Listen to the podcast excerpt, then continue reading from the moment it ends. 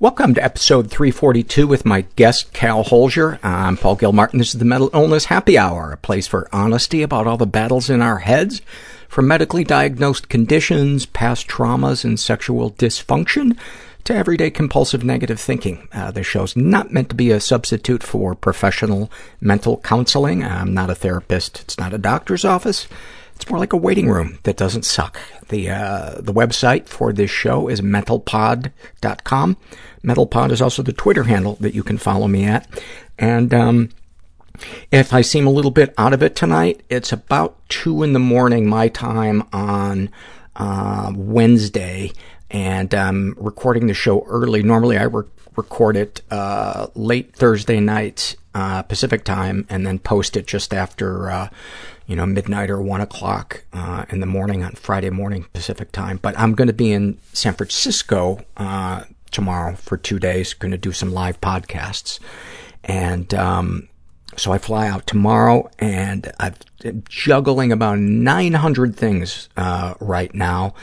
Um, the divorce paperwork is kind of, uh, we're still in the midst of that, separating stuff financially. I'm getting kicked out of my apartment.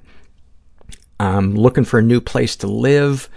Um, it's, you know, it's all quality problems. I'm very grateful to have the life that I do. Um, it just, I think the perfectionist in me wants to do everything perfectly, and I'm just, it, I'm exhausted. I'm completely exhausted. And, um, so, uh, there aren't going to be, uh, much in the way of surveys for this, uh, this episode, but the the interview with uh, Kal is one of my favorites. It's such a thoughtful. Um, uh, I'm not going to try to explain it. Um, what I want to tell you about. Um, I had a moment about an hour ago that I, I just came from a hockey game, and um, I had a moment that to me kind of embodies what recovery looks like for me on a on a daily basis. Um,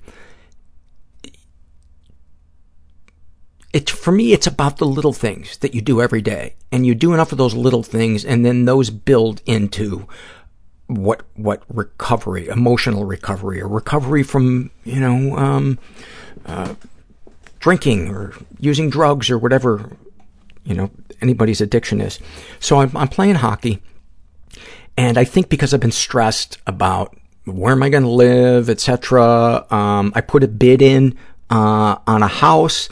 I don't know if it, houses are getting really expensive here, and um, I don't know if it's it it will be enough money to get this house, but I I really like it, and um, I don't know, even if they did accept the bid, if I would be able to move in in time or if I'm going to have to move from this apartment to another apartment and then move in. So it's just all of this stuff is swirling around in my head that wants to do everything perfectly. So I'm playing hockey and, um, and I go to get the puck in the corner and, uh, and this guy and I kind of uh, mash up against each other, uh, against the boards and, and I'm trying to poke the puck, uh, which is at his feet, and my hand kind of uh, goes between him and the boards, and he like chicken wings my stick. He like clamps down on my stick. It's it's a trick that a lot of hockey players will do, so the ref can't see that they're actually holding your stick.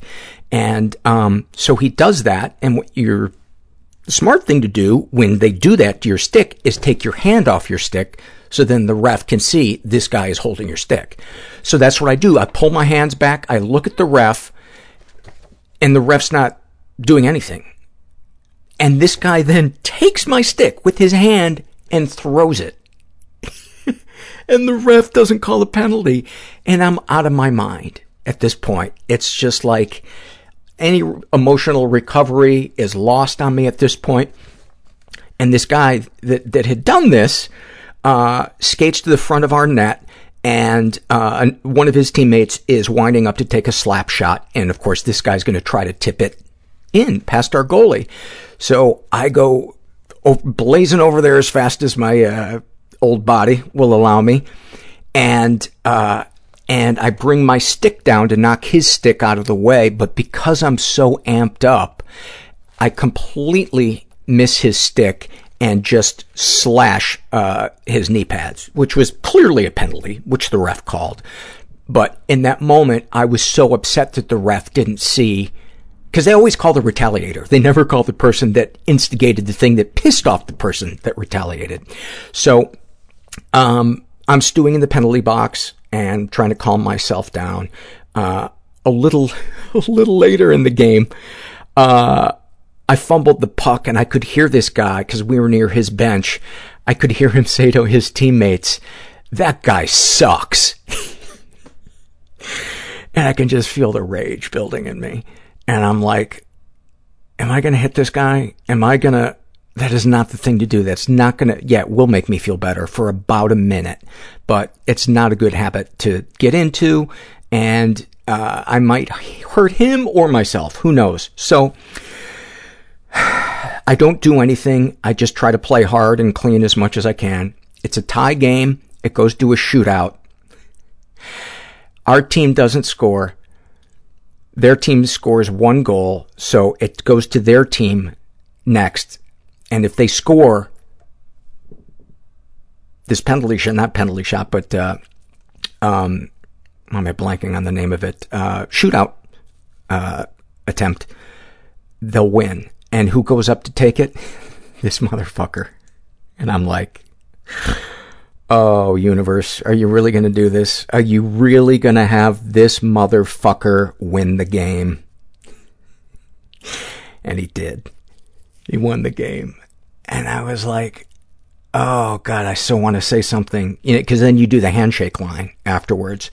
And that's, to me, is where recovery really comes in. Because that is where I make myself do the right thing.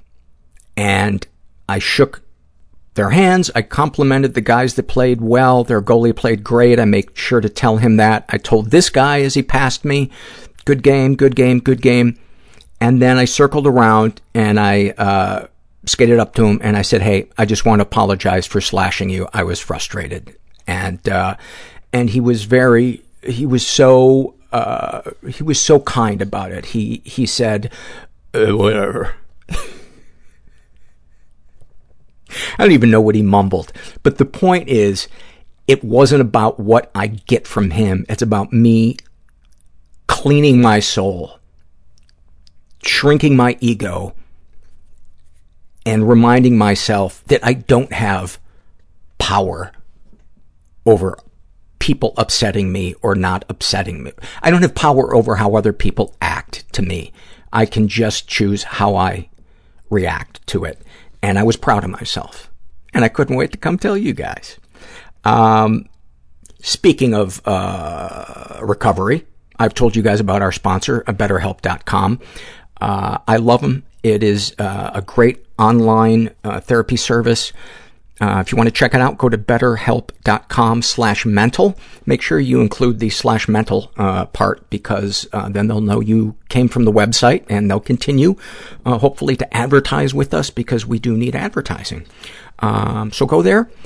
Uh, just fill out a questionnaire and then they'll match you up with a betterhelp.com counselor and then you can experience a free week of uh, counseling to see if online counseling is right for you. And you have to be over 18 and I highly recommend it. Uh, I've had a lot of listeners giving me great feedback uh, about their experience with it, and uh, I've been using a BetterHelp.com uh, counselor now for uh, about a year, and um, I love her. I love her. Um, what do I want to tell you? Here's a little tip for you guys. Uh, I'm, I think because of the self-induced stress lately, I've been doing some sugar eating at dawn. That's my new workout uh, video, by the way. Sugar eating at, at, at dawn. It just shows me on a, on a beach. And if it, it, it says the sun rises and it's just my belly and you think it might be a beached whale. And then I pop up and I say, are we ready to do? Are we ready to do some sugar eating? But here's what I caught myself doing. Looking at myself in the mirror and inventing stretches so I don't look as fat. Like I notice I look great if I pretend that I'm doing the wave among a group of people or I'm reaching to scratch the ceiling. I, my abs look terrific when I'm doing that. Um, I hope that I don't run out of stretches because um, I, I, just don't want to see that day. But um, I want to tell you about our other sponsor, Blue Apron. Uh, you know, I talk about self-care a lot on the podcast, and using Blue Apron is a really big part of self-care for me. Um, three, four times a week, I will uh, take time out, slow down, cook a delicious meal, um, not look at my phone, and there's just something so nice about doing nice things for yourself and not, and and not being in a hurry doing it. Uh, Blue Apron's a number one fresh ingredient and recipe delivery service in the country for less than ten bucks a meal. They deliver seasonal recipes along with pre-portioned ingredients right to your door. Um, they are. Uh, you spend so much less time at the grocery store. Um, or what I do is if I don't know what I'm going to eat, uh, you know, before I started doing Blue Apron, I would just not eat at all because I couldn't make my mind up. Oh, do I feel like going somewhere or, you know, what do I have in the fridge? I like having those, those three meals, uh, a week to look forward to. Um, I'm learning stuff, learning, learning things that I actually didn't learn, uh, when I was doing a cooking show for, uh, for all those years. So here's some upcoming meals, uh, in August. Uh, basil pesto chicken with summer vegetable panzanella, sauteed shrimp and green beans with clove tomatoes, spinach, and orzo pasta. Whole grain pasta and summer vegetables with heirloom tomato caprese salad, caprese, uh, miso butter salmon and lo mein noodles with cucumber and charmed tomatoes, and meatball pizza with fresh mozzarella cheese and charmed tomatoes. I'm looking forward to that one. So check out this week's menu and get your first three meals free with free shipping by going to blueapron.com slash mental. You will love how good it feels and tastes to create incredible home-cooked meals with Blue Apron. So don't wait. That's blueapron.com slash mental. Blue Apron, a better way to cook. Okay, I just want to read two surveys real quickly, and then we'll get to the interview with Kal. This one is filled out by a Sullen Artist, and she writes, uh, this is a happy moment, she writes, uh, listening to Dana Eagle, and that's last week's uh, guest, talk about her experience with her cousin coming out to her reminded me of when my cousin came out to me. I'm pansexual and very open about it. At a family barbecue, my male cousin sat by me and asked if we could talk. He came out to me as bisexual, and I assured him that it's fine. I'm proud of him for coming out, and we talked for a couple of hours. A few months later, he came out on Facebook to his family, and I spent the whole day reading comments, making sure I didn't have to fight anyone. Everybody was supportive and lovely, and he thanked me for helping him feel comfortable enough to come out. Now he has a boyfriend, has graduated high school on time after thinking he wouldn't, and I'm so incredibly proud of him.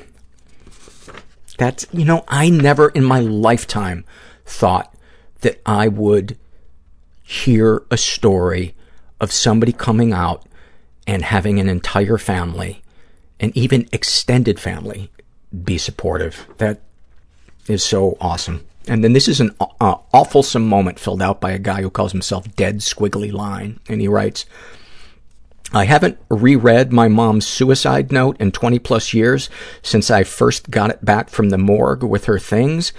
The only thing I remembered about it is that she incorrectly spelled loser.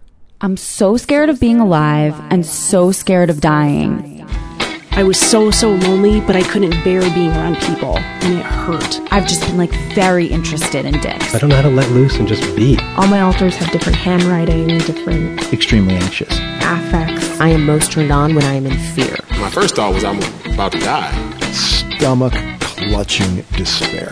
Ocean of sadness. I came out over the phone to them. I put myself on the Atkins diet in fourth grade they told me I was wrong. The secrecy is what kills us. And I just sat there and cried on his shoulder. And it was the first time I ever felt safe, like a weight lifted off of me. In order to get rid of your anger, you have to learn how to cry. I started liking myself for the first time. I'm afraid that people are only nice to me because they're afraid I'll kill myself if they're not. Oh, that's fantastic. that is fantastic. I'm here with uh, Kal, who is a friend from uh, one of my support groups. And we actually uh, have uh, the same guy who kind of mentors us in the uh, correct in the support group, and that's how I met you. And I don't remember how we got on the subject of it, but you started to tell me some of your childhood, and I was like, "Hey, what are you doing Monday night? Come be on my podcast." Um, before we dive into the specifics of it, uh, you're how old? I'm. I just turned 35. Okay. Uh, the last couple days, I was trying to figure out how to describe it because I used to describe it in one way, but one way of putting it is growing up an hour north of Manhattan and Jewish insular culture pre World War II, kind of uh, pre World War II. Yeah. Um, kind of mentality. I see. So that uh, some of the advancements in technology didn't really make their way. Or advancements in technology, yes, but the ideology of the community. So I, I sometimes describe describe it as a cult like community, but it's I don't know if you're familiar with like a Jewish shtetl, if you will. Mm-hmm. Yeah. But it's a men and women don't drive, uh, don't walk on the same side of the street. It, was it Orthodox? It's very Orthodox. Okay. Orthodox, Hasidic. Um, so there is men drive, so there are cars. That it's not like right. horse and pony, but there is. Uh, they don't speak English. They only speak Yiddish. Mm-hmm. There's no English education. There's no TVs. There's no um, internet unless if uh, it's approved by a rabbi.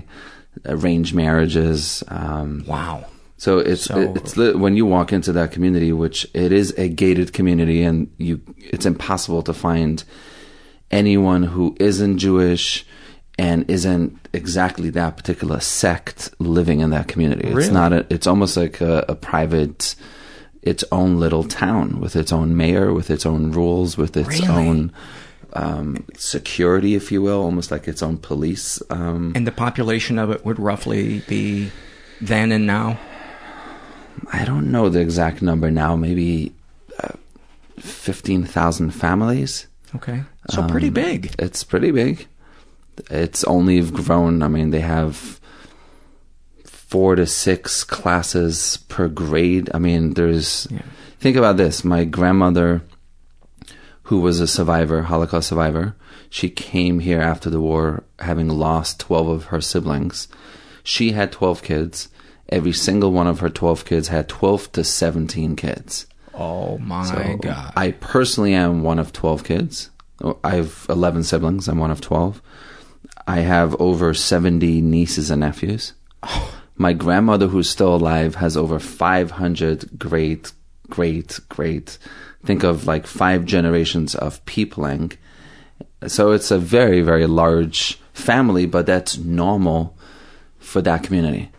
How much of the template for having that many kids is part of Jewish orthodoxy and increasing the the population to uh, spread the message and and maybe be safer, and how much is a, a reaction to the Holocaust, if any? I would say it's neither as a as an intentional or conscious um, way of life, as in Help me understand why somebody would want to have 12 kids. That's what I can't wrap my head around. Well, think think of, for example, my mother. She was. Um, they had an arranged marriage when they were seventeen. When she was eighteen, she had her first child. Between eighteen and forty-two, she was busy making babies, having children. So either either recovering or getting pregnant or having a year or two between and then getting pregnant again. And she almost died when she had her last child. And the doctor asked, Would you like us to kind of close you up and Mhm. prevent you from having children again? And sh- her answer was, if God wants me to have another child, I'll have another child. So there's a very interesting relationship between reality and their, their ideological belief system that everything is destined and everything is in God's hands and they there as a them as mothers or as women is an obligation and a privilege to be living in purpose and their purpose is to give birth to children. So i don't think it's reactionary certainly not consciously. Mm. um, i mean my grandmother will speak with pride um, look at all these kids. They all came from me. Like they couldn't erase us, they couldn't do away with us, they couldn't.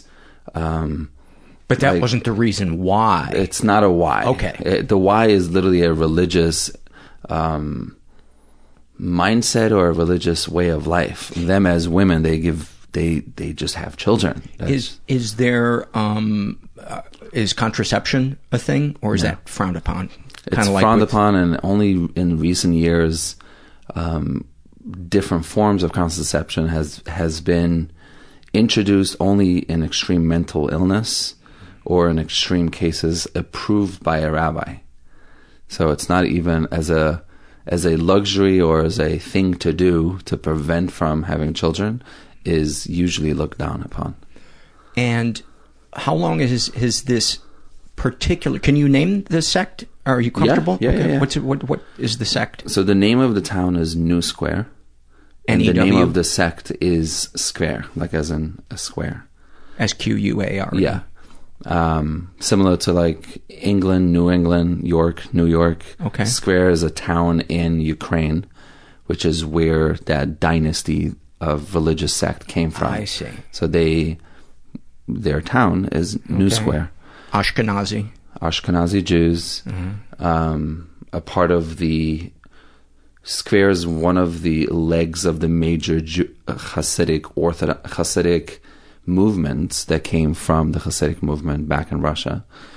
Um, very, it's a fascinating culture. I mean, for a long, obviously, for a long time, um, I had personal resentment and undealt with um, stuff having grown up in that world. But as a way of life, is really, really interesting. You walk in there and you see even my own siblings who've gotten married, had tons of kids, and it's like when you're going to wear what is predicted, when you're kind of going to get married is predicted, what you're going to do afterwards is predicted.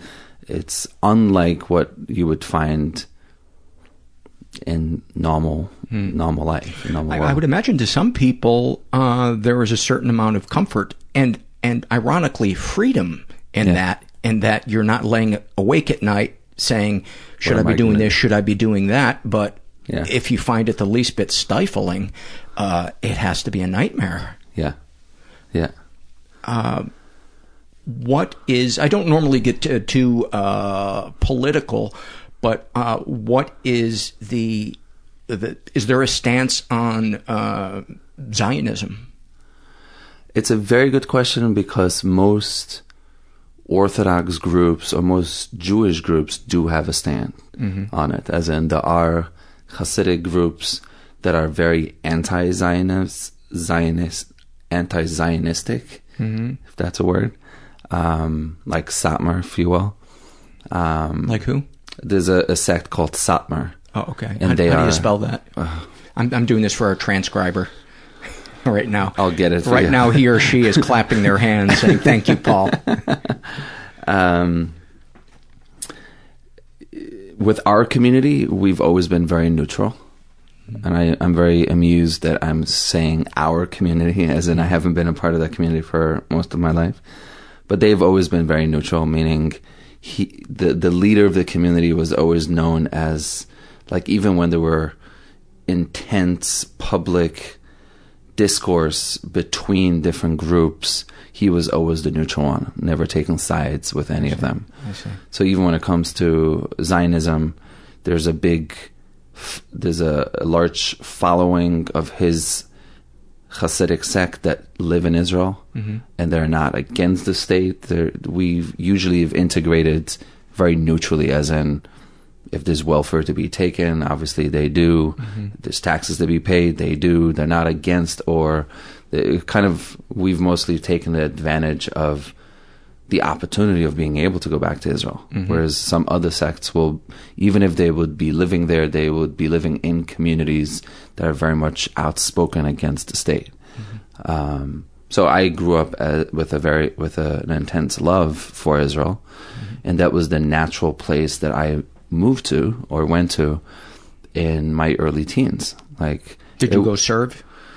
Um, I did not go to. Uh, I did not serve, as in I did not become an Israeli citizen. I was there either on a student visa or work okay. visas, and um, because if you do become a citizen, there's required military serve. service, yeah. right? Yeah, for yeah. both men and women. That's correct. Right. So my daughter, who is now 13, when she turns 18, will either have to go to the army or do different forms of service. Okay. Um, but yeah, that's in. What what I'm trying to uh, get a feel for is the mindset.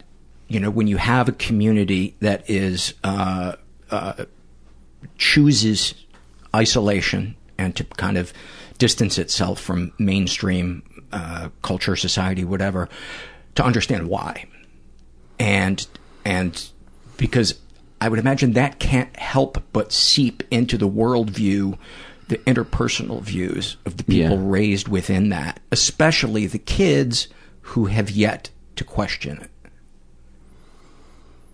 Well, the answer to that question could be very much seen through the lens of like we were sheltered from ever seeing the outside world. I was fortunate and unfortunate that I was growing up, I was very curious. I was very, I had a grandfather who survived the Holocaust, had written two books about the Holocaust, spoke seven different languages, was this one of my heroes. Like, and this very, think of like a, a gentleman who went to university pre war, um, helped hundreds of survivors through the war get fake papers and help them to survive and like he was a he was an activist. Mm-hmm. and he was in Brooklyn with this with the founder of our town of like the founder of the current Rebbe. And which Rebbe?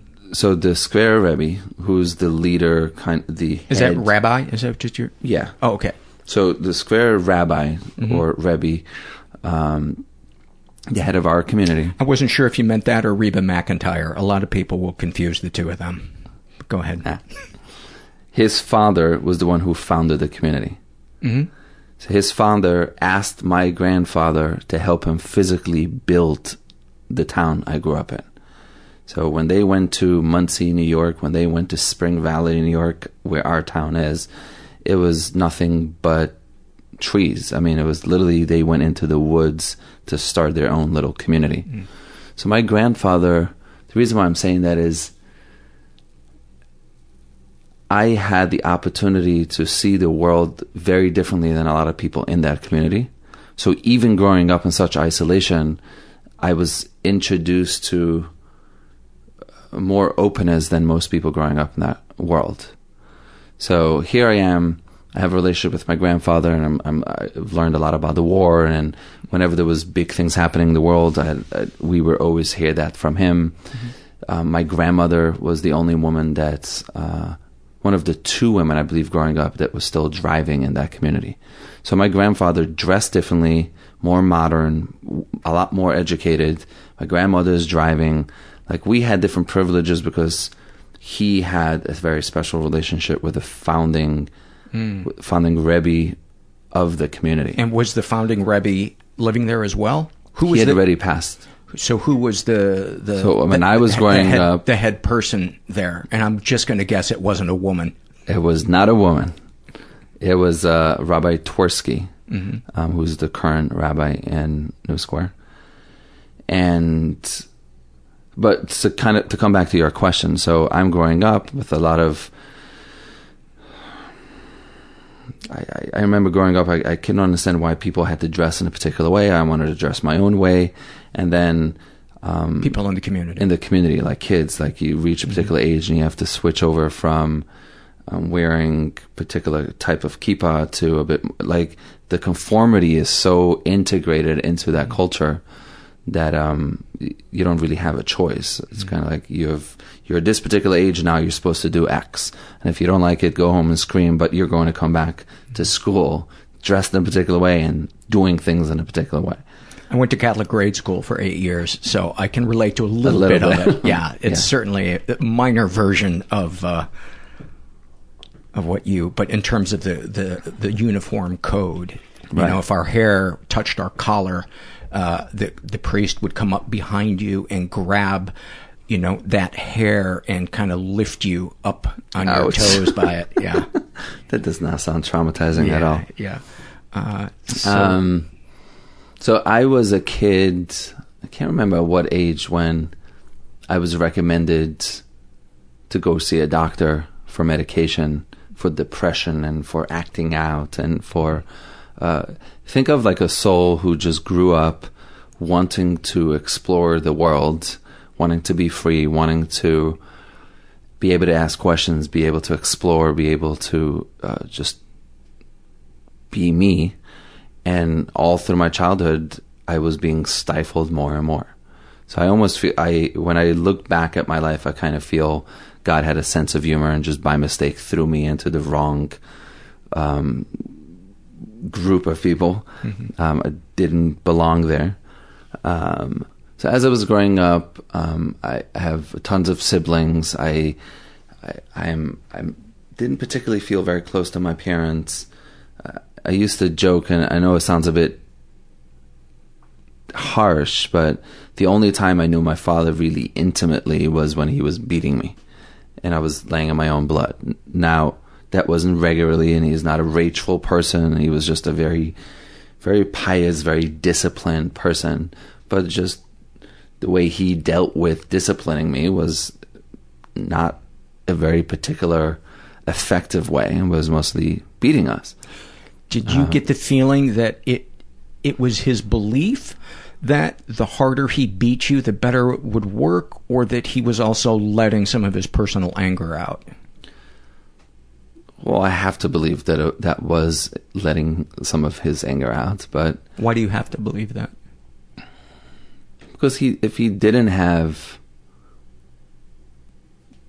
pent up stuff then I would think dialogue would be more of a natural more of a, a natural way of wanting to communicate hey you should be hanging out there not with older oh. boys or not in dark rooms or like he once found me in a room uh, rather like hey what's going on with you? Like, are you feeling left out? Like, I, is there any th- way that you want to be seen that you're not being seen or you're not being appreciated? Whatever healthy communication would come in. Yeah. Um, it, it wasn't that. It was more okay. like, you should not have done it and now you're going to be beaten for it. Um, but sexual abuse started coming into my life around age eight and nine by the right hand person of the Skver Rebbe. So think of where he lives and right next to the temple and they kind of they drive cars with sirens and lights and it's almost like a police force of security um, whenever he would drive somewhere they were like flying with lights and sirens and um, there were many times when Skver Rebbe would fly somewhere, literally where um, highways would be blocked off in order for him to be able, like, you see these people like as above the law, like yeah. they are not, like, he was. They, your, they don't sit in traffic. Right. They they fly like the yeah. the the particular. Uh, rules that other people have to obey, obey, by doesn't exist. Like he meets with presidents, he meets with um, governors. Like it's not so his right hand person is somebody who's really, really powerful growing up in that community. Those are people that you look up to. He's he's your community's Jerry Sandusky. I don't even know who that is, but he he he was uh, a pedophile who oh, uh, was on the football coaching uh, team uh, of Penn State. Oh, I was just going to say and, that. Yeah. And he used his access Yeah. to do that, and a lot of people looked the other way because Yeah. they didn't want to draw attention to it, and it because it might put the program at risk. So that was exactly that. I mean, I remember as a kid walking into his office and he would open the safe, and I remember seeing stacks of cash. Uh, I mean, think about it. The Skver Rebbe sits in his office, sits in his in this holy, beautiful, regal room when he sees people from all over the world that come to get his blessing. A part of doing that is they give him what they call a kvittel, or they'll give him a little, a little paper with the names of your kids, and it's always attached to a hundred dollar bill or a fifty mm-hmm. dollar bill or a thousand dollars, or like every single human being that goes in to see the Skver Rebbe goes in to see them with a note and cash. So that's just how they do it. That's just a way of give, giving back. It's a way of supporting the the leadership. It's a, a part of um, you give something of you, and now then he blesses you with like this. It's kind of like when you look at the Rebbe. Um, there's Rebbe, and then there's like a clear path to the Creator of the universe, mm-hmm. and all the requests and desires and aspirations and people being sick or life decisions. You go, he looks at this piece of sheet and he kind of like goes into this uh, um, trance and then he starts praying with you and he gives you directions and mm-hmm. uh, b- gives different blessings and it's always with cash. Mm-hmm. So and can you hear the cash register over the blessings? no, you just take... see a stack of um, little papers with cash on his table, and then it would be taken away. Now, why would uh, people from outside the community be coming in there? Are there so are there's there... outside? So the Skver Hasidim, as in uh, people that belong to that sect that live in Borough Park, that live in Flatbush, that live in Williamsburg, that live in Israel, in London, in Antwerp, like all over the world, there are Hasidic um, families that for lack of a better word, that um, this is the Vatican for their exactly for their exactly. sect. Yeah. They basically they are what's the word I'm looking for? Um, their allegiance to. Mm-hmm. What's the word I'm looking what's, for? What's the the uh, generally the roughly the world population that adheres to that sect? I don't I, I don't really know. Okay, can't really answer that question. Um, so I would come into the, his right hand person's office, and there's literally just stacks of cash.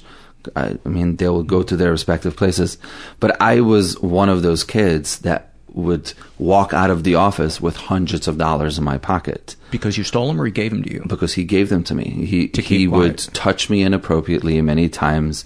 There was this ongoing, insane relationship of me asking him for money and him having access to me.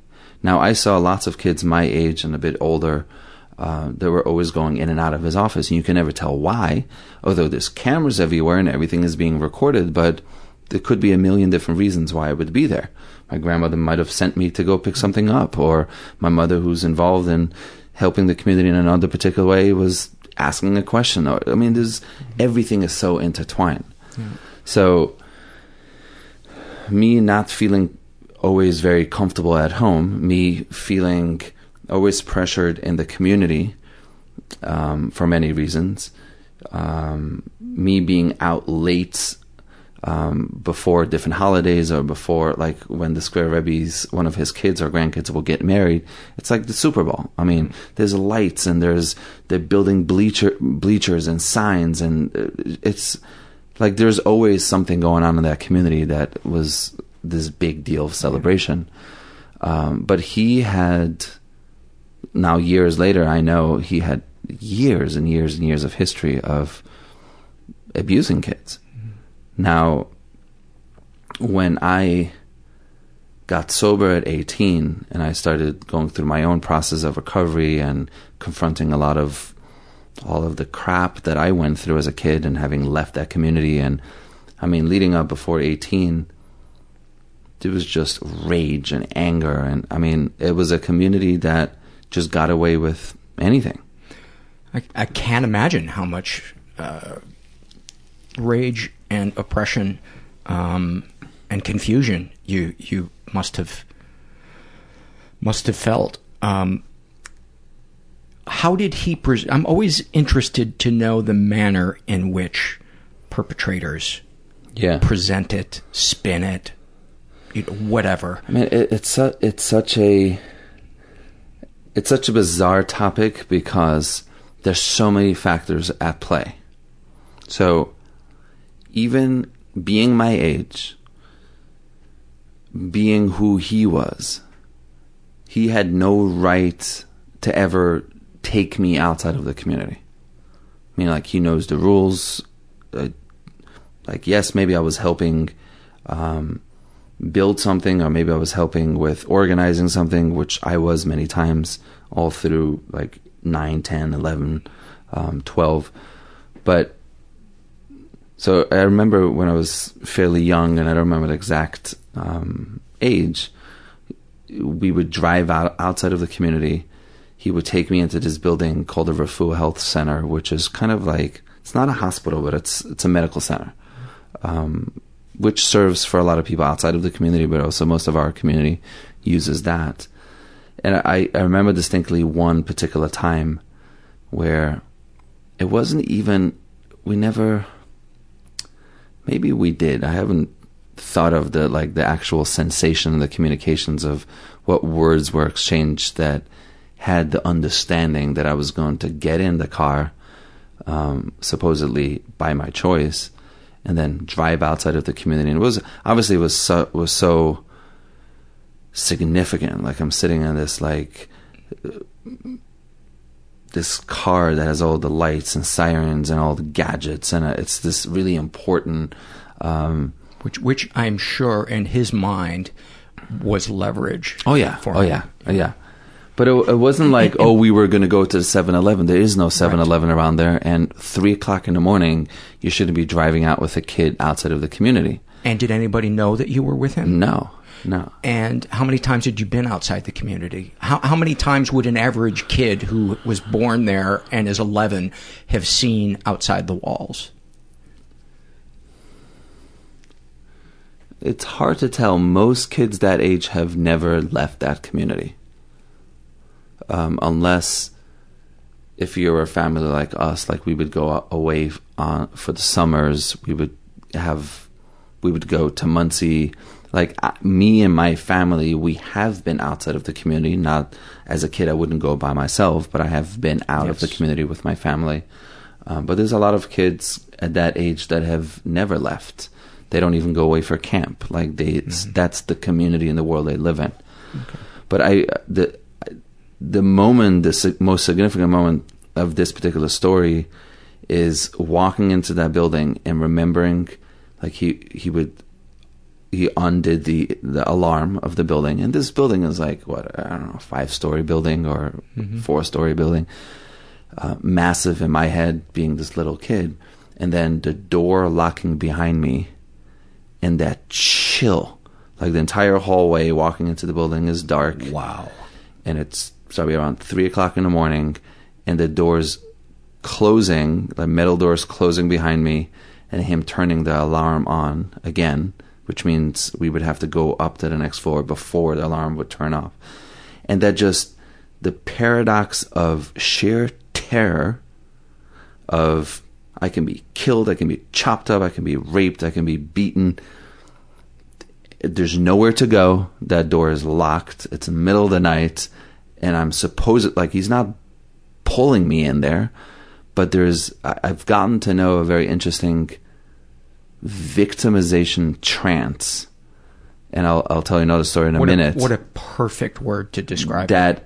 It. It's not violent. No. It's not coercion, but it's almost magnifying beyond choice there's a, there's like a freeze that takes yeah. place in the yeah. in the victim that um, the, the, another option isn't an option. Like I could have yeah. ran away. It's not. No one. There was no barriers. There was no. Yes. And that I've studied that. You know, even and then going upstairs and then bending over in one of the doctor's tables and then him taking off his belt and me negotiating with him if he was going to beat me with his hands, with his belt, or with a stick, and that will determine how much money he would give me. Like even that. So this, this so the in addition to him raping you, he was also beating you. So rape didn't happen in that particular story. Okay. It would be more fondling and touching, and okay. um, it was never um, violent rape. But how a part of his perversion, how he would engage touching me. Please apologize to him, by the way, for me assuming that he rapes. Yeah. Although I, I wouldn't be very, I wouldn't, uh, yeah. Um, I, if I didn't know you, Kal, I wouldn't have made that joke. It's all good. Absolutely. Yeah, I, um, but w- what I want to say is that the moment of when that door closed behind me is more embedded in my brain and in my my brain cell in my nervous system than the interaction that happened afterwards. You know that makes perfect sense to me because when the kid is experiencing the sexual abuse, they are generally leaving their body. They are dissociating. They're going to a place um, that isn't there partially. Yeah. Do you know what I mean? Whereas leading up to it, I would imagine you're a little bit more in your body. And that that's like one of the most chilling metaphors I've I've ever heard for uh,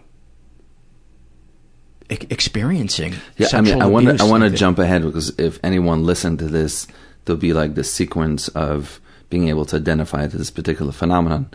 I remember around that time in my in my in my life, again, most people that are in arranged marriages, your siblings are getting married. Most of people, most kids in that community, people are marrying people in that community. Mm-hmm. Only when a kid is a bit troubled, or if a kid is a bit more modern or a bit more rebellious, they will still marry into a Hasidic family, but from a family outside of the community. Mm. So whenever you do that, just like a note to self. Whenever someone is marrying outside of the community, it's less of an of an ideal uh, marriage. So my oldest brother had his own issues and his own problems. I won't go into detail, but he was marrying somebody from outside of the community. So our entire family was in Borough Park for the weekend the weekend after he'd gotten married. So I'll give you another visual.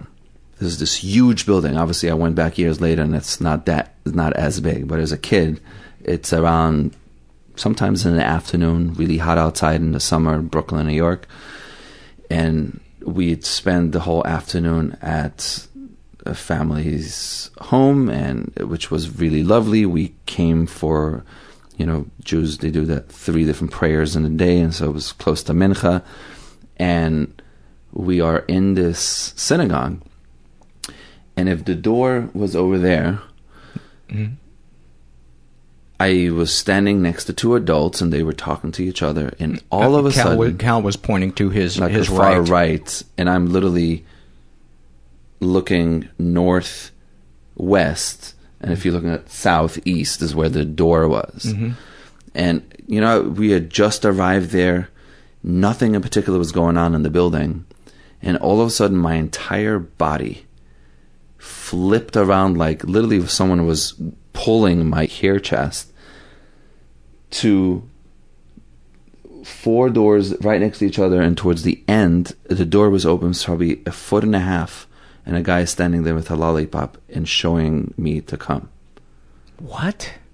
There's no better way of description. This is exactly how it happened. I, am doing my thing, standing there next to a few adults, and all of a sudden my whole body turns, and I see this guy. Yeah. Um, with a lollipop, and all of a sudden, I fe- literally felt like he was pulling me through thin air to follow him. I go through that door. I walk down three staircases and he pushes me into the corner and starts pulling down my pants. And all of a sudden, I came to, pushed him away, ran upstairs. I'm out of breath and I'm I'm almost like skipping over mm um, the stairs. Run back to where I was standing the, before, and the the few adults they looked down at me and they go. It was almost like they had. I had no idea how long that took. It could have been a second. It could have been two minutes. Could have been a half an hour.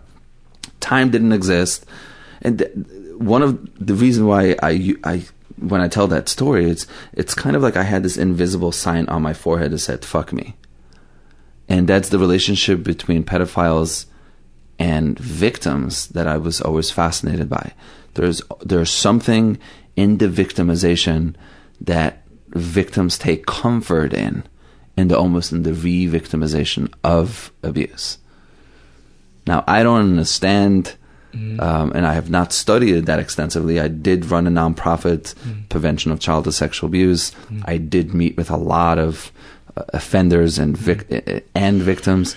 Do, but by by that you do you mean the act of it or falling under the spell of falling under the spell? Okay, good because I want to uh, clearly delineate between yeah. that. Um, and I believe it's something that abusers, all abusers, be it physical abusers, uh, it's like, how do you find dominate, out of 10 people who you're going to be able to dominate that way? I think people see it in the eyes. I think they see a hesitation in the eyes and a desire to please. Almost every person that I, well, I should say many, many people that I have met who have been uh, victimized, um, there is a desire to please that that they see a a um,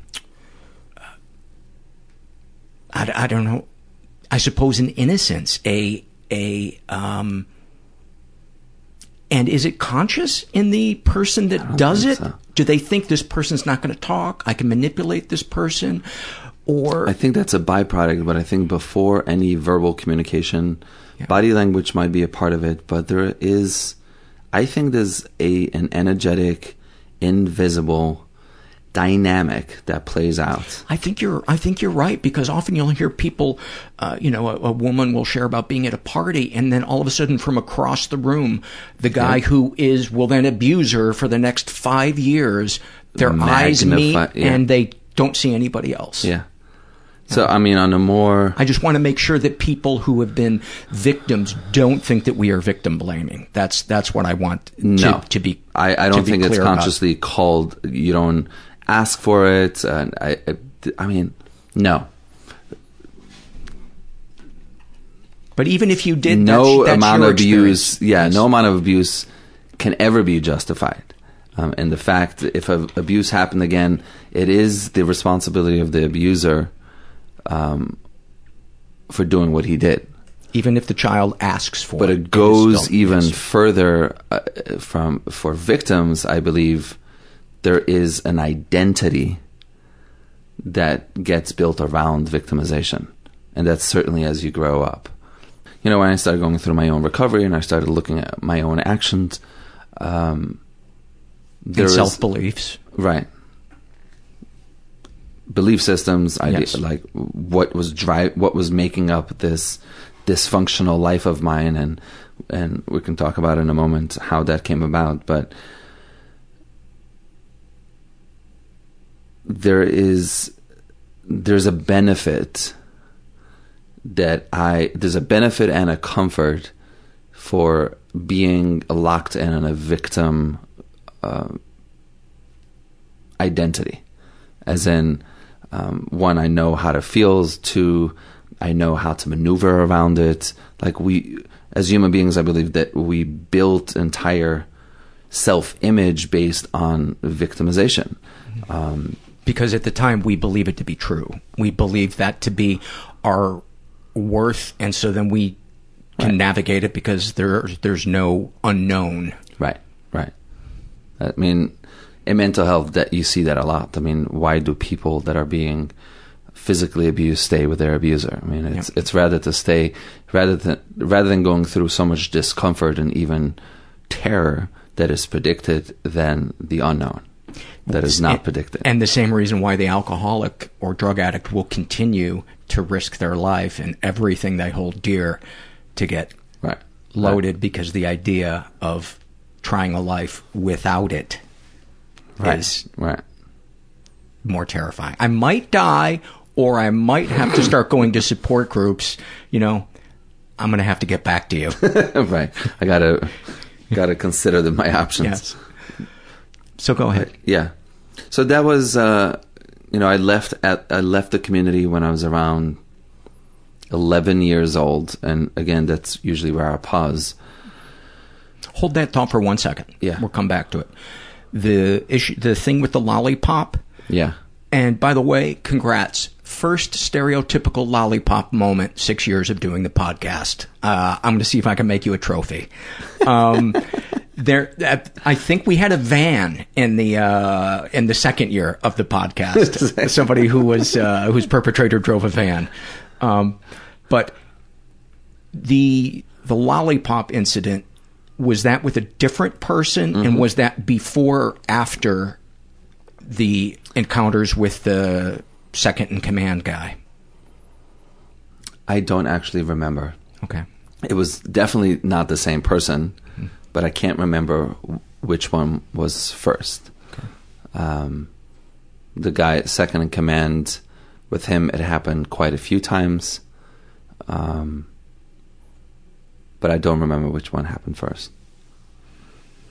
What do you remember thinking or feeling um, from the moment you would feel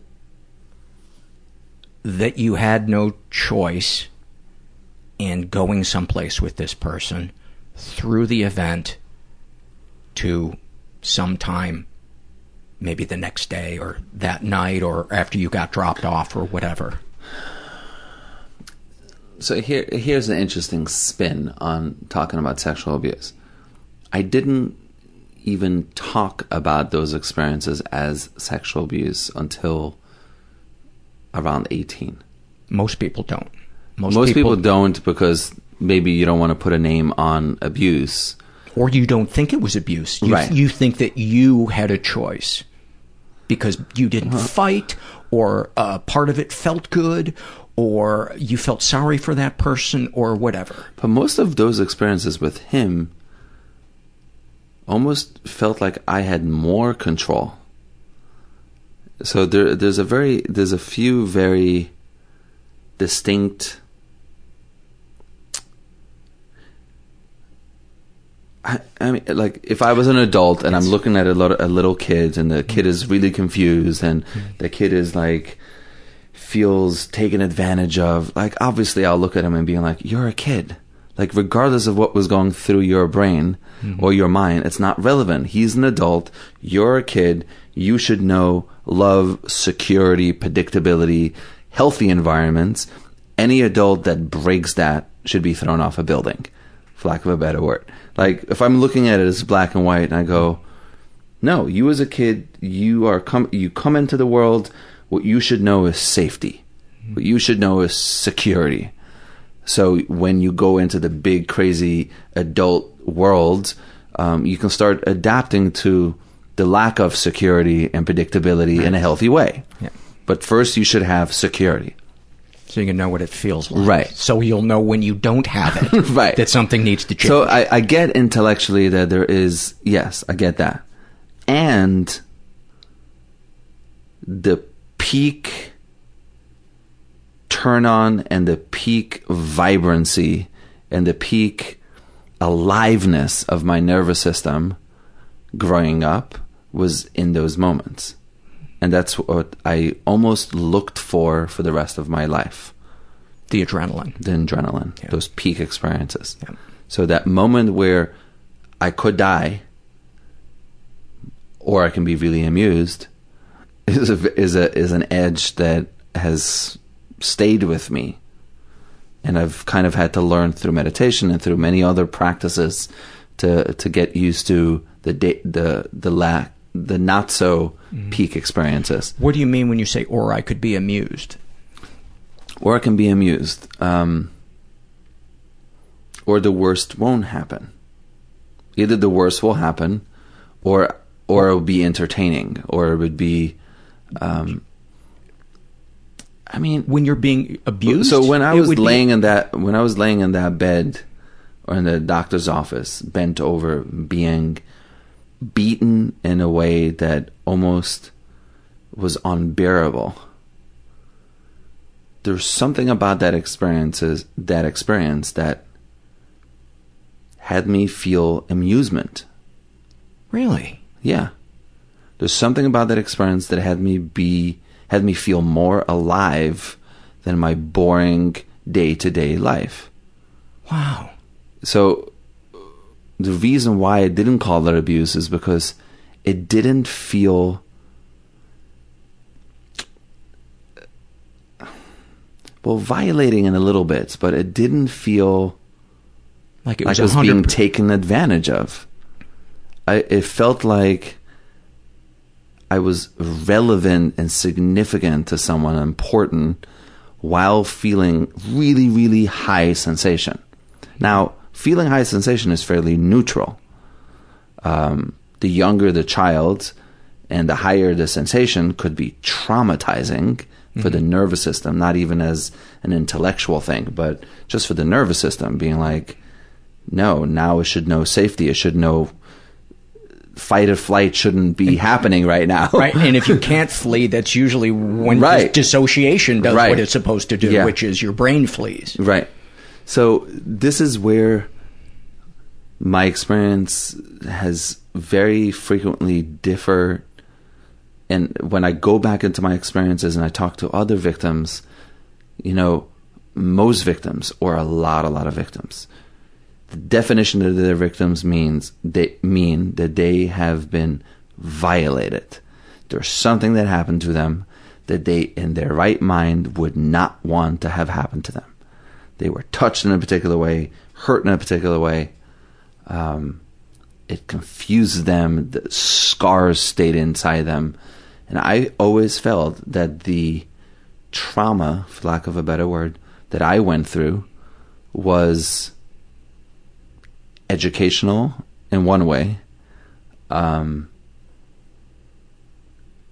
introduced me to different do- domains of my own personal life and my own personal experience that I would not have gotten if I was just a normal child treated normal normally. Um, so I only started using abuse when I started encountering other victims from this community and from victims that I know who were victimized by him, that his interactions with them were a lot more crazy and more abusive.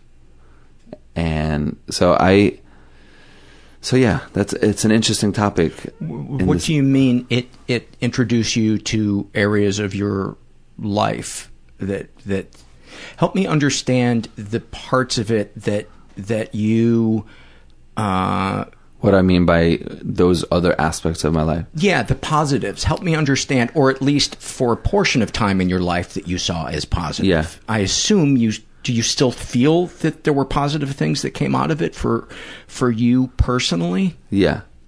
Okay, help me understand those because I think okay. right now the listener is going. Is, is what going, about that could be positive? Exactly. Okay. The way I used to describe it to people is like, as a kid, you grow up and there's like a little faucet that eventually that this thing called sexuality mm-hmm. and at different stages in one's life 8 9 10 11 12 13 14 15 that faucet kind of gets opened naturally um, in a particular rate now what happened to me is that someone opened that fa- faucet really fast at a younger age because it was just by its nature such sensory overload right. emotionally right. and physically but that sensation was is and was within my capacity of feeling as a human.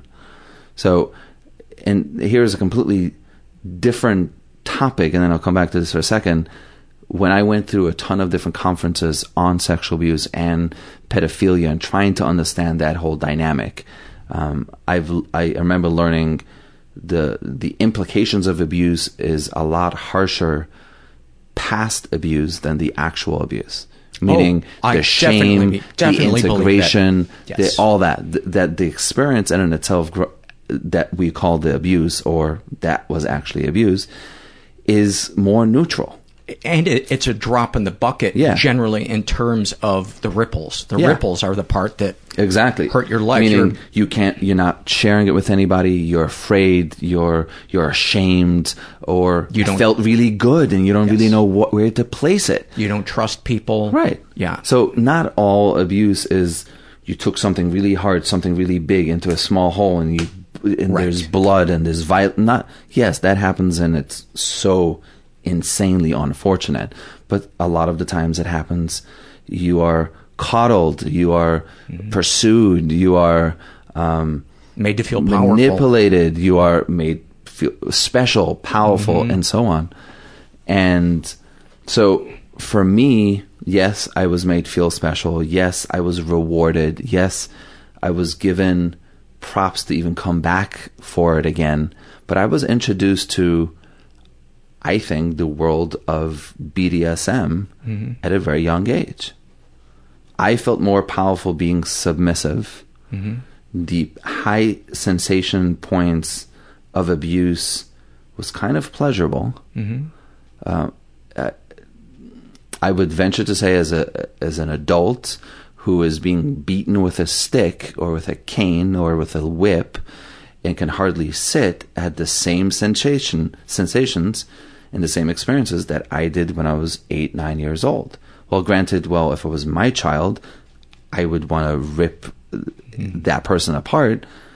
But given it, given that it was me, and now looking to my experience from my adulthood, I don't see it as abuse. So I've always seen myself as privileged in the sense that this thing that we call resilience, that most psychologists and psychiatrists could never give me a, a, a normal, a, a correct answer hmm. on what that actually is. But I would assume that it's very similar of a word than like what is a spiritual experience. Well, hmm. we can give you some parameters, and it, it translates to different people differently. But I feel once I started dealing with my own with forgiveness around the anger. And the anger was not so much that experience. The anger was so much was more about being abandoned not being understood and naturally so. Um, by your parents? By my parents by the community. Okay. Um, as in i wasn't looked after. I, I wasn't when i started questioning the leadership in the community when i started telling other people about what had happened when i started talking to other kids who I saw leave his office, I was the one who was being punished, or like they just wanted to do away with me. So the way they dealt with me was to take me out of the community and place me with a family in Brooklyn. You know, instead of confronting that guy. Exactly. The, when the child goes to a parent or an, a trusted adult and tells them what happened, and nothing is done. Right. Or the child is shamed or some other negative thing. That people say that that was often more traumatic than right. the events themselves.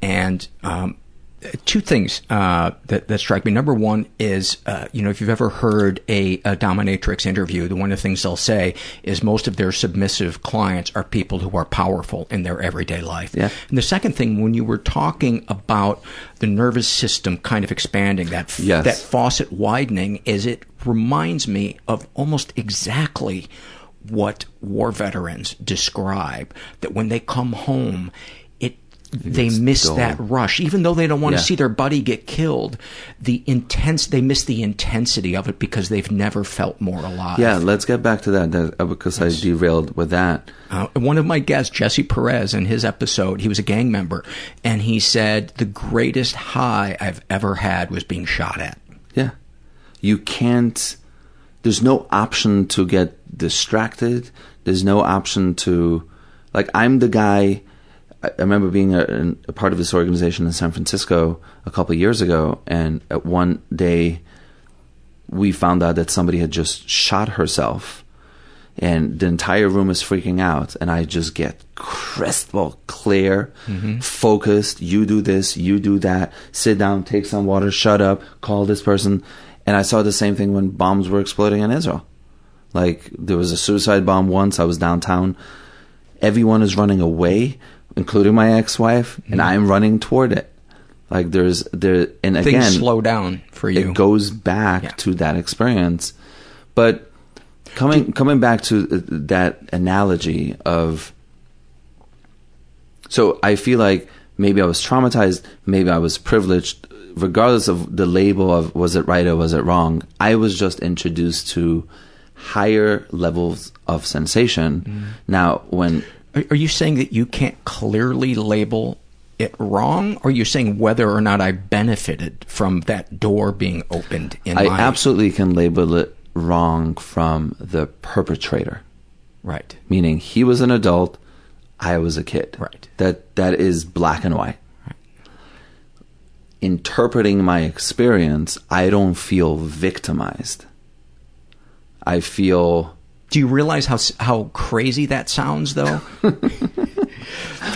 because I well, well yeah, because I've sat around victims. Yes. I've cried with hundreds of victims, and I've listened to yes. insane stories all yes. through my life. And I'm not clearly not calling you crazy. Yeah. I just my purpose with this podcast is to help people with different experiences understand ourselves and other people. And so I, I want what you're sharing since it not a lot of people speak about it as candidly as you do or have the experience that right. you do. I want to make sure that we're uh, we're not being fuzzy in some of the things that, that we describe. Yeah. Um, are you saying that the overall net was a positive for you, or that just by having some things come out of it that you use in your daily life, it doesn't feel like the typical victim scenario? I mean, it's a really good question because I haven't thought of it for a very long time. And now, when I'm thinking back before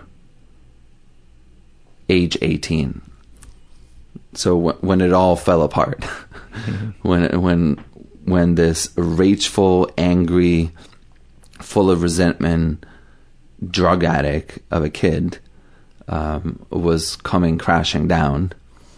Um, I remember sitting with this rabbi once in Brooklyn, and he's telling me, I'm telling him some of my stories, he's telling me some of his stories, and he was also a survivor.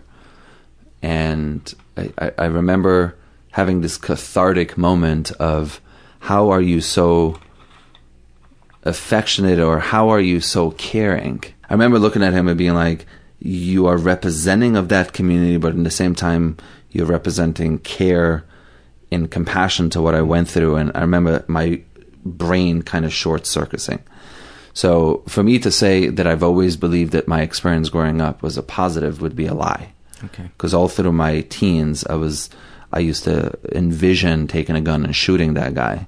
Mm-hmm. I used to, uh, I was rageful against that culture. So I can't say I was like, uh, it helped me come to be right. this healthy, right. good human being. Um, but it's very interesting, even now sitting right here, like thinking about how disturbing that experience was up to 18. And now there's not a conscious cell in my body who's that sees that experience as negative. Um, no part of it as negative. No. Other than the fact that this guy is other than the fact that he's still not in prison. Yeah. And his son is married to my youngest sister. Oh my god. oh my god. So so it gets better. so I'm walking in San Francisco um, more in, in, Berkeley, in yeah. the Bay Area, one Friday afternoon, and my mother calls me. She goes, "Call me. I need you to sit down." And I'm like, "She call." At this point, we're in communication frequently, and I go, "Okay, this is bad. Sorry, somebody had died." And she goes, "Sit down. I need to ask you something." And I go, "Okay." I walk into Starbucks. I sit down, and I go, "Okay, what's going on?" She goes, "Well, you know how your sister is now 17, 18?" I go, "Yes." well, it's around that time when she's supposed to get married. I go, yes. And a few different matchmakers, Shadchanim, have recommended the same boy. So in my head, I'm like, obviously this guy, is, this boy must be a really good candidate that different individuals in the community kind of felt it. And I go, well, that's great news. Why, why do you need, why do you need me to sit down? You could have just told me that. She goes, Well, I want to tell you one thing that if you are not okay with it, I will never ask you again. I will never question you. We will never go through with it, and you will never hear of this mm. again. What's Yiddish for the kicker? and I go, okay. And she goes, well, he's the son of, and then names his name. And the first thing that popped into my head before I can have any logical other thought was, don't punish the son for the sins of his father. Oh, I thought it was going to be, I'll kill him at the wedding. I know. I know. It wasn't anything close to that because yeah. I had already shaken his hand. I've already done my forgiving of my past, forgiving of him. I had already gone back to the community. I've confronted some mm-hmm. some individuals in the community. So this is at, at, a point where I felt I had made pa- made peace, peace, with my past, mm-hmm. and I had gone through lots of therapeutic processes. And at this point, I wasn't living my life based on what had happened to me. And uh, my mother's like, no, no, no, no. I don't want you to decide right now. I want you to take the weekend, and we'll talk after the weekend. And I'm like, great. I, I, I'm happy to take the weekend, but I don't have. If he has not been abused, and if he's healthy, and if he's meant to be with my sister, you know, his father will have what mm-hmm. what what what. He, yes, as in we'll deal with his father separately. Dad had me actually.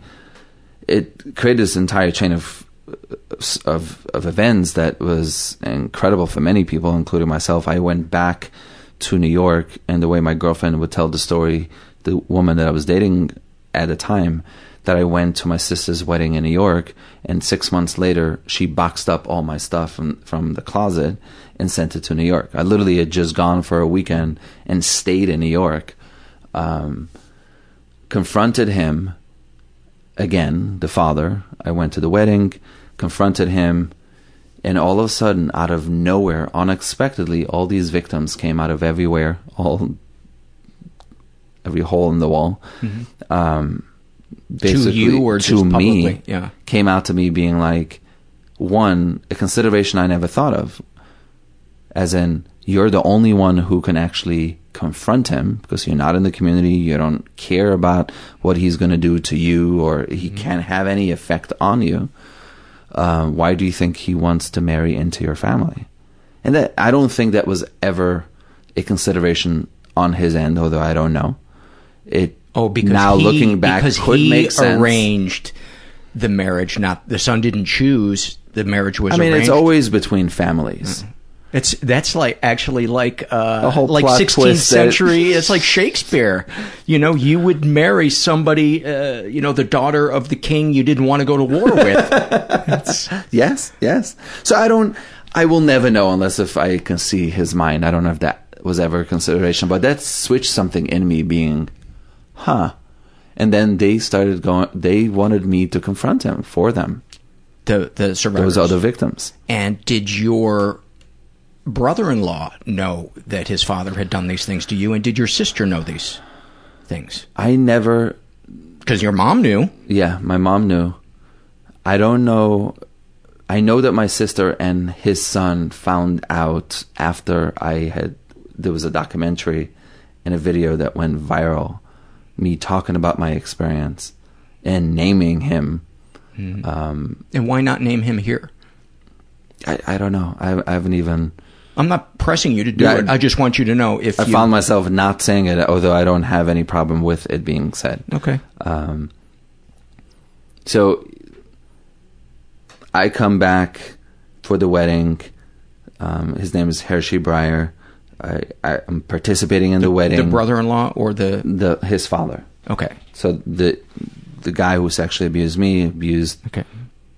I, I want to say hundreds of other people. Okay. Although I don't know the exact number.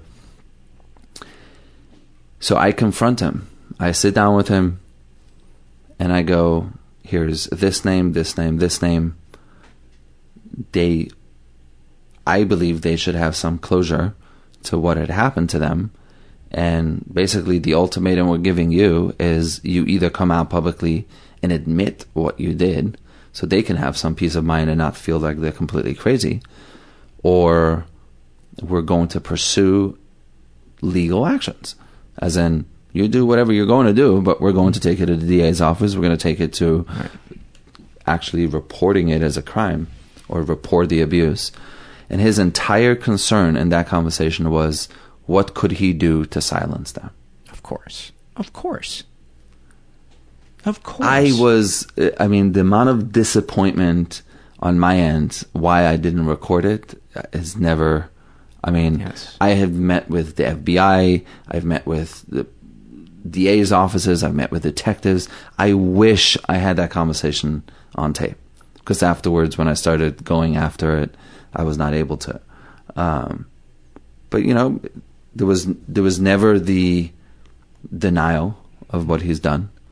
Um, he was uh, uh, so let's back up a little bit. So he didn't deny it to you but he just wouldn't say it publicly and he wouldn't apologize to the right. other victims. Right. There was no press release. There was no i mean so so here's the thing. So when i got when i was 18 and i went into rehab um, upstate new york a second cousin of mine who found out that i was going to treatment came in and the first time i talked about my abuse was when i was in rehab.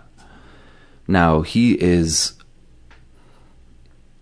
upset, pissed off, rageful for what had happened. He is committed to go to confront the Skver Rebbe about his right hand person. And he's basically threatening, and there was a huge ordeal. Never got the ra- the exact details, but there was screaming. He was kicked out of the room. There was literally confronting the Skver Rebbe. Um, nothing happened publicly but he, Heshy Brier, was sent to treatment for his behavior, for his pedophilia, for yeah, his just used air quotes. Yeah, yeah. for his uh, um, proclivities. so the entire community. I, so granted, I mm-hmm. left when I was eleven-ish. All through my teens, I go through what I go through: drug abuse, trying to deal with life, homicidal thoughts, suicidal mm-hmm. thoughts all that. I get sober. I confront my feelings for the first time. Lots of crying, lots of waking up, lots of incredible experiences that we can write a book about. But I now found out, find out that he, the entire community knew that something was up with him because he was given an ultimatum to go for treatment. So he's losing his entire hair. So years later, I find out that the authorities, the whatever committees that are can influence him, that are responsible for the PR in the community mm-hmm. and the safety of the community and the finances of the community, knew that he had a problem, mm-hmm. and he was sent to treatment for his pedophilia. So now, I'm assuming he has no sex drive. I'm assuming he's recalibrating to life in. Uh, I don't know the exact term, but there is a treatment for pedophiles where uh, the hair he, he lost his hair. He's hair. going to treatment for his pedophilia, and the result of the treatment that he was going through, he lost his hair because of a chemical or the, yeah. the stress of treatment? No, because of the chemical. Like oh. by, one of the byproducts of taking that oh, injection. So was he chemically castrated? Yes. Oh, okay. Yeah. Um, I always forget that term. But yeah, he was chemically yeah. castrated. He's losing his hair. He's going through all the shame, but then recalibrated recalibrated into the community and never lost his position, never lost his role, never lost. Mm. So here I am. I come back to the community after being away for many years. I go to the wedding. I sit down with him and go, I'm sorry, this is not going to work for me or for them anymore. Whatever you did that you think um, that you've done right with the world and the people that you've abused, I'm now hearing from other kids in the community that you're still inappropriate, and I'm literally looking at pictures mm-hmm. that you're still inappropriate with, with kids. Kids are st- young teenagers are still receiving money from you, and we know you're not just giving out money. So, so I basically give him this ultimatum. I then started the process of creating my nonprofit from that whole interaction. So we started looking for other kids or young adults who were still within the statute of limitation to testify against him. We couldn't find that. We couldn't find anyone who would be willing to. one night he disappears, escapes the very community that he's running, responsible for, invested millions of dollars in real estate in, and literally escaped without his in laws even knowing where he was going. Um, so I don't know the exact time, I don't know the exact date, but his wife being informed, his family, immediate family finding out of who he has been and the ramifications of what he's been all started crumbling at the same time and he literally bolted mm-hmm. before any actual arrest or any indictment was going to happen mm. and escapes to Israel. And that's where he is now. And now that's where he is. And they won't extradite him. They won't extradite him because they don't have a case because they don't have any v- victims that are with, within the still the statute of limitation that would be willing to testify. A podcast doesn't count. Nope. It's, I've been on national one, television. It's a good one. Yeah, but it this is, is uh, this is a podcast. Although uh, here in LA, the statute of limitation has been um, changed. Thank God. Thank in a God. lot of places. One of our former guests did a like fifteen thousand mile walk through Europe wow. to bring awareness to um, the outdated laws uh, protecting children, yeah. and he had laws changed in many, many um, wow countries. Yeah, Maddie McVarish. Uh, That's amazing. Great, great episode. Um, so, is that one of the things that you mean that came out of this? Was that you right. Found this purpose in your life? Founded the nonprofit that then gave voice to many people to go get treatment. Um, in my own experience, like I, I spent many years at an organization in San Francisco that was focusing on orgasm.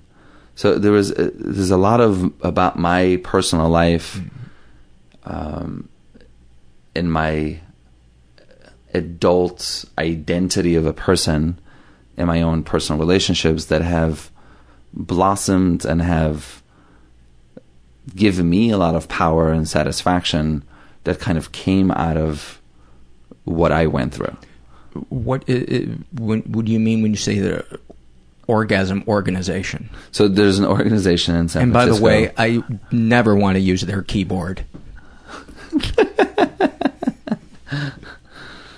well, so yeah. Good. Well, there's an organization in San Francisco that I was a part of that teaches and practices orgasmic meditation. Okay. So just like is it similar to yoga, tantra or no? It has a lot of similar concepts to tantra, but okay. it's a very very particular practice okay. of a strokee and a stroker, and mm-hmm. basically the practice of bringing more awareness into pleasure in the body. So again, back to the spectrum of sensation, mm-hmm. how much people allow themselves to feel.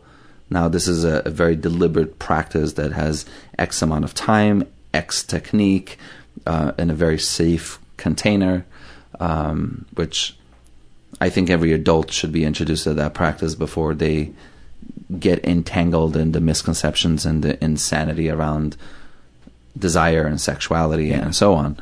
But um, I, again, I grew up in a world where social structure, political structure, economic structure, um, the norm, I kind of left as a kid. So my entire life as an adult has been the exploration and the search of alternative lifestyles, alternative sexualities, altern- alternative viewpoints to purpose, and so mm-hmm. on. So one of those things that um, that so, was a part of my journey was that. So many things you you took from this, and I you know I just had this image in my mind of you made it out of the bur- burning building with some lamps and some chairs. You know what I mean? and some people die in that burning building. Some people leave with nothing and they lost everything right. in there. Um, and I, I would count myself as one of the people, while I am not glad that what happened to me as a kid happened to me as a kid, I'm glad that I've been able to salvage some positives from it, mm. um, to begin questioning the world. Right. Um, that to, was like a, one of the things that caused you to question. Yeah, because I put all the shame on myself, and right. so then I am just always trying to read people. I mean, right. I'm sure you're great at reading a room and oh yeah, picking up on vibes from from people and you know, on and on and on and on. And, and, doing this podcast brings meaning and purpose into my life. And I, I, I, mean, I think I see so many people that have uh, accomplished so many great things. Mm-hmm. Most of them were damaged goods at some point. Most of yeah. them were so beaten into something that the way that they dealt with horrific experiences was greatness mm-hmm. or getting really good at something yeah. or building something in response to what they went through. I agree. So if you go back, it's like, would I have wanted to be a normal kid? Hell no. A normal kid would have had me stay in that community. Yeah. Wow. There, there, there's so many things to ponder about your story and the places that it it led. Um, okay. But I'm so glad you came and shared it because um, the average person who isn't a survivor has no idea the scope of experience and ripples. Yeah. Um, and um, and I'm glad you brought up intensity, sexual intensity, because yeah. it is a topic that isn't really discussed too much, or the sensory overload, be it sexual or PTSD or or anything else. But yeah, um, I, mean, I, wa- I want to point out something very interesting that had happened to me. So this guy, Mikey, this big muscular black guy, I'm locked up in rehab around 18 years old, and one day I'm walking around with that look in my face of contemplating suicide. Now I wasn't looking at myself. I wasn't in front of a mirror. I'm assuming it looked at a partic- it looks it looks a particular way. Do you call it your reth- resting death face? I'm probably look devoid of yeah. any excitement. Um, and he comes up to me, and I will never forget where he walked up to me and we started a conversation. And he goes, Kal, perhaps there's no point to live. Perhaps there's no reason, there's no goodness in your life that you can come up with to say, hey, there's good purpose to live, or like there's nothing, uh, you don't see a point to this life that you're currently living. But imagine in 20 years from now, there'll be another person who will have the same exact experiences as you, and you will be the only person to save that person's life. Wouldn't you want to be alive to see that? And that was the first time in my adult life that I stopped.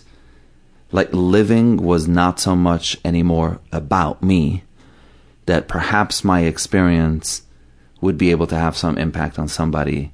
It, it shifted something so monumental that its effects was on, I only felt for the next 15 years wow. of and I remember the commitment in my head at that time was that I will always share my experience regardless of how inappropriate it is regardless of how stifling it is because if there's one person in an entire room that will be able to relate to my experience and will give them hope or will give them the feeling oh my god I'm now the only one that my life would be worth living. And since that point, I remember I was living in Israel, and one day I found myself in the same, an exact situation where I'm sitting at a at a, a pizza shop in downtown Jerusalem, and we kind of played a very deliberate game. It was like literally 15 people around the table, and we're all talking. And I had a few rules like you can you can um, disagree with somebody, and if somebody's sharing while they're standing and talking, you can't interrupt them. So people have to kind of finish what they were saying. And then if you want to pick up the conversation from there, please do so. But it was no, there was no, you can't respond to that person. Mm-hmm. You just share whatever came up for you or not. And the conversation obviously was doing organically what it was doing, but I was taking it towards sexual abuse in the Jewish mm-hmm. world and the Hasidic world. There's a lot of kids there that came from that world. And when I came out, this woman came into my face and she goes, How dare you? Like, how dare you talk about such sensitive um, topics in public? And I told her the same exact story what I just told you about mm-hmm. Mikey. And it was only a couple months later she walked up to me again and, and, and basically told me it was the first time she had heard somebody talk about sexual abuse in the way I did. She went back to London, confronted the rabbis that had abused her.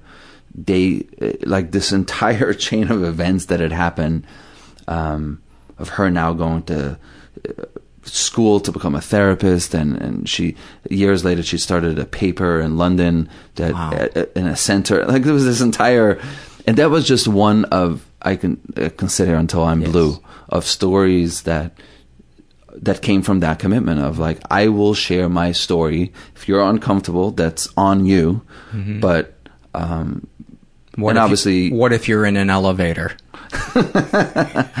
well, elevators you don't really have that much time to have an entire. Uh, but You- yes, Yeah, you got to do the condensed pitch Yeah. of your of your story. Um, I cut you off. I'm sorry. No, no, no. I love to kill momentum with a half baked joke.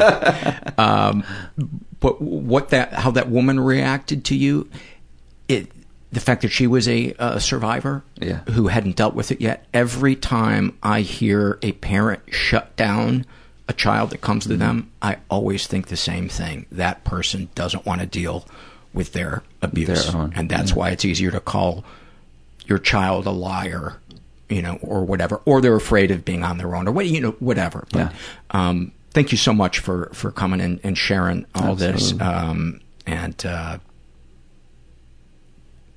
It was my pleasure. I just really appreciate it. absolutely. What a great guy.